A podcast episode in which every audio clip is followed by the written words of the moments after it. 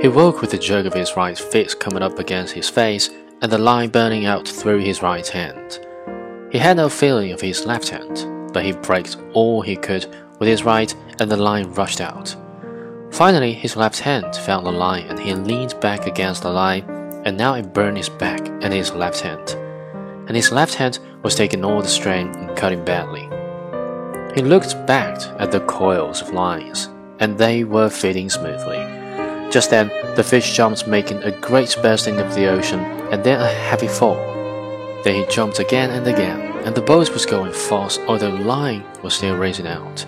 And the old man was raising the strain to breaking point, and raising it to breaking point again and again. He had been pulled down tight onto the bow, and his face was in the cut slice of dolphin, and he could not move. This is what we waited for, he thought. So now let us take it. Make him pay for the line, he thought. Make him pay for it. He could not see the fish's jumps, but only heard the breaking of the ocean and the heavy splash as he fell. The speed of the line was cutting his hands badly, but he had always known this would happen, and he tried to keep the cutting across the calloused parts and not let the line slip into the palm nor cut the fingers. If the boy was here, he would wet the coils of line, he thought. Yes, if the boy were here. If the boy were here. The line went out and out and out, but it was slowing now, and he was making the fish earn each inch of it. Now he got his head up from the wood and out of the slice of fish that his check had crushed. Then he was on his knees and then he rose slowly to his feet. He was setting line, but more slowly all the time.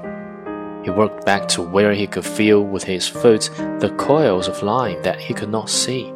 There was plenty of line still, and now the fish had to pull the friction of all that new line through the water. Yes, he thought. And now he has jumped more than a dozen times and filled the sacks along his back with air, and he cannot go down deep to die, where I cannot bring him up. He will start circling soon, and then I must work on him. I wondered what started him so suddenly. Could it have been hunger that made him desperate, or was the frightened by something in the night? Maybe he suddenly felt fear. But he was such a calm, strong fish, and he seemed so fearless and so confident. It is strange. You better be fearless and confident yourself, old man, he said. You're holding him again, but you cannot get line. But soon he has to circle. The old man held him with his left hand and his shoulders now, and stooped down and scooped up water in his right hand to get the crushed dolphin flesh off his face. He was afraid that it might nauseate him, and he would vomit and lose his strength. When his face was cleaned, he washed his right hand in the water over the side, and then let it stay in the salt water while he watched the first light come before the sunrise. He's headed almost east, he thought. That means he is tired and going with the current. Soon he will have to circle, then our true work begins. After he judged that his right hand had been in the water long enough, he took it out and looked at it. It is not bad, he said, and pain does not matter to man. He took hold of the line carefully so that it did not fit into any of the fresh line cuts and shifted his weight so that he could put his left hand into the sea on the other side of the skiff. You did not do so badly for something worthless, he said to his left hand, but there was a moment when I could not find you. Why was I not born with two good hands? he thought. Perhaps it was my fault in not training that one properly but God knows he has had enough chances to learn. He did not do so badly in the night, though, and he has only cramps once. If he cramps again, let the line cut him off.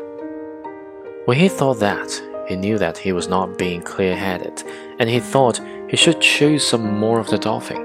But I can't, he told himself. It is better to be light headed than to lose your strength from nausea. And I know I cannot keep it if I eat it, since my face was in it. I will keep it for emergency until it goes bad. But it is too late to try for strength now through nourishment. You're stupid, he told himself. Eat the other flying fish. It was there, clean and ready, and he picked it up with his left hand and ate it, chewing the bones carefully and eating all of it down to the tail. It has more nourishment than almost any fish, he thought, at least the kind of strength that I need. Now I have done what I can, he thought. Let him begin to circle and let the fight come. The sun was rising for the third time since he had put to sea when the fish started to circle.